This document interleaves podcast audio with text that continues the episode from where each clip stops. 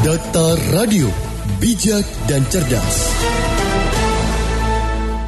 Rekan-rekan aksi demonstrasi menyuarakan keresahan atas berbagai undang-undang yang dibuat oleh DPR dan juga pemerintah nampaknya kian memanas. Bahkan demo sejak semalam sempat diwarnai aksi pembobolan pagar gedung parlemen oleh mahasiswa kabarnya. Aksi ini juga akan terus digelar jika DPR tetap memaksa untuk mengesahkan undang-undang yang dinilai kontroversial. Akankah aksi para mahasiswa ini merembet ke momen pelantikan Presiden Joko Widodo pada Oktober 2019 layaknya perlawanan mahasiswa terhadap Soeharto pada tahun 98 silam? Kami akan ajak Anda berbincang bersama dengan juru bicara Jaringan 98 Riki Tamba. Data Fokus. Assalamualaikum, selamat sore Pak Riki Tamba. Waalaikumsalam warahmatullahi wabarakatuh. Selamat malam pemirsa pendengar radio Dakta. Selamat malam Pak Riki. Wajar tidak sebenarnya dengan adanya kritik keras yang dilakukan oleh mahasiswa saat ini Pak? Ya karena ini kan persoalan demokrasi bagaimana berorganisasi yang yang apa yang hasil dari reformasi 98 di mana ada beberapa tuntutan yang dulu kami perjuangkan. Pertama masalah pemberantasan korupsi dan nepotisme, kedua penegakan hukum secara adil, yang ketiga penuntasan berbagai kasus kejahatan kemanusiaan di masa lalu, dan yang keempat adalah persoalan kebebasan berpendapat dan berorganisasi. Saya rasa wajar saja. Ini kan gerakan mahasiswa itu kan selalu melandaskan gerakan perjuangannya pada situasi kondisi realita kekinian. Jadi mungkin ini adalah keresahan selain memang banyak problem-problem ekonomi ya saat ini yang dirasakan masyarakat juga tampaknya ada aura ketakutan dari masyarakat yang diwakili oleh mahasiswa akan hadirnya otoritarianisme baru yang bisa memukul balik demokrasi di Indonesia. Iya, apa sesungguhnya yang yang mungkin juga bisa dikatakan ada perbedaan begitu dari 9 jaringan 98 kemarin ataupun juga pada saat uh, zaman Soeharto itu dengan saat ini Pak, apa perbedaannya?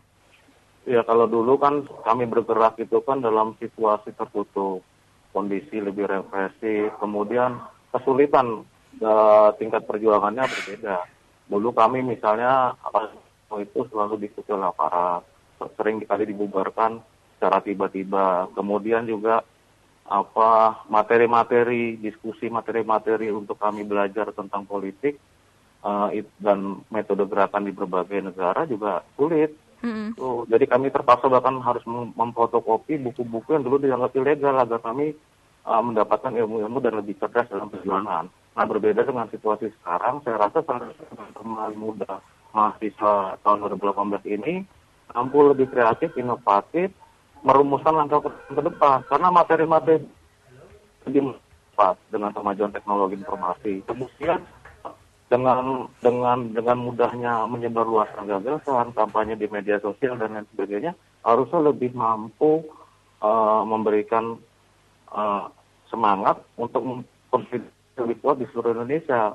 Tapi saya yakin sih teman-teman ini hari ini saya agak seneng ya ngeliat uh, berbagai meme yang ataupun foto-foto itu banyak spanduk dan poster-poster yang lucu-lucu. Nah, maksud saya juga dengan gaya milenialnya teman-teman mahasiswa sekarang ini seharusnya bisa lebih meyakinkan masyarakat dan mampu melakukan penyadaran yang lebih masif. Saya yakin juga masyarakat akan menyambut ya, akan menyambut gerakan mahasiswa ini. Mungkin tidak suara masyarakat, uh, suara dari mahasiswa ini akan didengar begitu oleh pemerintah, Pak? Iya harus dong, harus dong. Presiden Jokowi masa nggak dengerin aspirasi mahasiswa dan rakyat. Memangnya Presiden Jokowi memimpin memimpin siapa? Kan memimpin iya. itu kan yang dilakukan mahasiswa dalam semingguan terakhir ini di berbagai daerah itu saya hitung udah lebih dari 30 kota itu itu kan aspirasi rakyat ke Presiden Jokowi bukan hanya walaupun misalnya di Jakarta ke DPR RI mereka sebenarnya ingin ada saluran aspirasi yang didengarkan oleh Presiden Jokowi pada akhirnya. Saya rasa Presiden Jokowi harus bijaksana, bukan hanya membatalkan RUU yang dianggap bermasalah, dianggap mm. kontroversial, tapi juga bahkan membatalkan misalnya dengan Perpu atau dengan cara lainnya uh, undang-undang KPK yang cenderung melemahkan upaya pemberantasan korupsi yang menjadi agenda utama dari gerakan reformasi 98. Baik, Pak, kita juga menerima pendengar yang ingin bergabung bersama dengan kita pada malam hari ini di 0218816363 sudah ada yang bergabung. Assalamualaikum. Waalaikumsalam warahmatullahi wabarakatuh. Dengan Pak Yamin? Iya. Iya, Pak Yamin, silahkan kami sedang berbincang bersama dengan juru bicara jaringan 98, Bapak Riki Tambah. Malam Pak Riki Tambah. Assalamualaikum, selamat malam Pak. Waalaikumsalam warahmatullahi wabarakatuh. Ya, uh, sebenarnya kalau dilihat tadi beberapa poin yang disampaikan terkait masalah perjuangan mahasiswa 98 dengan beberapa uh, agenda rejim belakangan ini mestinya uh, momen yang harus kita sampaikan terkait masalah rasa keadilan dan tingkat korupsi ini bukan hanya pada saat ini sebenarnya Pak Riki. Artinya, ya syukur masih ada ciuman mahasiswa saat ini. Bahwa kita tahu saat rezim ini bukannya tingkat korupsi saat ini masih makin berkurang justru makin menjadi-jadi. Nah, dengan adanya lagi revisi undang-undang KPK ini, ya mungkin ini salah satu momentum juga bagi kita bangsa negara ini, uh, pergerakan adik-adik mahasiswa ini untuk melihat bagaimana sih skema atau uh, rencana uh, rejim ini sampai untuk merevisi KPK ini, apakah memang sudah sedemikian rupa untuk membungkus nanti bagaimana perjalanan ke depan, sehingga ini uh, tidak bisa dijaring terkait masalah uh, nanti yang patut diduga melakukan hal-hal tindakan korupsi ke depan. Mungkin itu aja. Terima kasih. Ada satu berapa mahasiswa yang saat ini sudah siuman dari apa namanya dari tidurnya lah. Iya. Assalamualaikum warahmatullahi wabarakatuh. Waalaikumsalam. Terima kasih Pak Yamin. Bisa langsung ditanggapi Pak. Ya saya sih setuju benar ya mendengarkan itu. Tapi kan apa kelahiran gerakan mahasiswa yang dalam ini banyak orang menduga kan menuduh uh, mirip. Kalau menurut saya ini enggak bukan bukan bukan bukan hal yang menurut saya untuk setuju karena kemajuan teknologi informasi ini membuat mahasiswa sekarang itu lebih mudah mengkonsolidir diri di berbagai titik perjuangan secara lebih cepat. Kemudian mereka belajar metode-metode lapangan uh, pergerakan itu seperti demonstrasi dan lain-lain tinggal di YouTube, di Google itu banyak. Jadi nggak ujuk-ujuk saya pikir ya. Hmm bahwa ke depan saya selain berharap mahasiswa uh, kreatif dan manfaatnya, berani itu bukan hanya sekedar berani bentrok dengan aparat kepolisian, tapi berani konsisten dengan cita-cita. Nah, jangan mudah dikopkasi, jangan mudah menerima konsep dan baik dari elit dan para seniornya, dan berbelok arah karena jabatan. Itu yang menurut saya mahasiswa selain inovatif harus inovatif dan kreatif juga harus berani nah, kita. Jadi ukurannya sederhana ya saya berharap. Jadi bukan hanya uh, KPK ini saja mahasiswa uh, dan KUHP ini saja mahasiswa bergerak. Saya berharap uh, seperti dalam berbagai pernyataan jaringan 98 itu dan tulisan kami salah satu di berjudul reformasi telah mati saya bacakan sedikit di endingnya ini reformasi telah mati setidaknya ia telah mewariskan kebebasan dan menghancurkan kediktatoran. Dan seharusnya kalian para pemuda, mahasiswa dan prajurit progresiflah yang akan menuntaskan cita-cita reformasi kemajuan NKRI. Ya, karena kami akan 1998 telah gagal. Nah, maksud saya selain tadi inovatif kreatif dan itu tujuannya adalah apa saya berharap jujur secara pribadi ini teman-teman mahasiswa yang sekarang bergerak di daerah ini mampu menjadi pelaku mahasiswa yang akan menuntaskan kita-kita reformasi 68 tadi empat hal persoalan pemberantasan korupsi polisi dan nepotisme, persoalan penegakan hukum secara adil, persoalan penuntasan semua kasus kejahatan kemanusiaan di masa lalu dan menjaga kebebasan berpendapat dan berorganisasi. Karena kalau buat kami sih angkatan 98, angkatan 198 itu telah gagal. Karena kami tidak membawa agenda reformasi ini dan harus kami dengan apa teman mahasiswa yang telah mulai bergerak jangan cuma berhenti di persoalan undang-undang KUHP dan KPK ini, tapi lebih lanjut bagaimana menuntaskan cita-cita reformasi. Ini nggak ada kaitannya dengan pelantikan presiden ataupun hal-hal yang sifatnya uh, dekat, tapi dalam konteks kebangsaan kerakyatan secara komprehensif bahwa perjuangan mahasiswa itu harus selalu menjaga merah putih di dalam hatinya dalam sebuah setiap gerak perjuangannya Jadi bukan hanya agenda-agenda taktis, tapi ada hal strategis yang harus tetap dijaga oleh gerakan mahasiswa.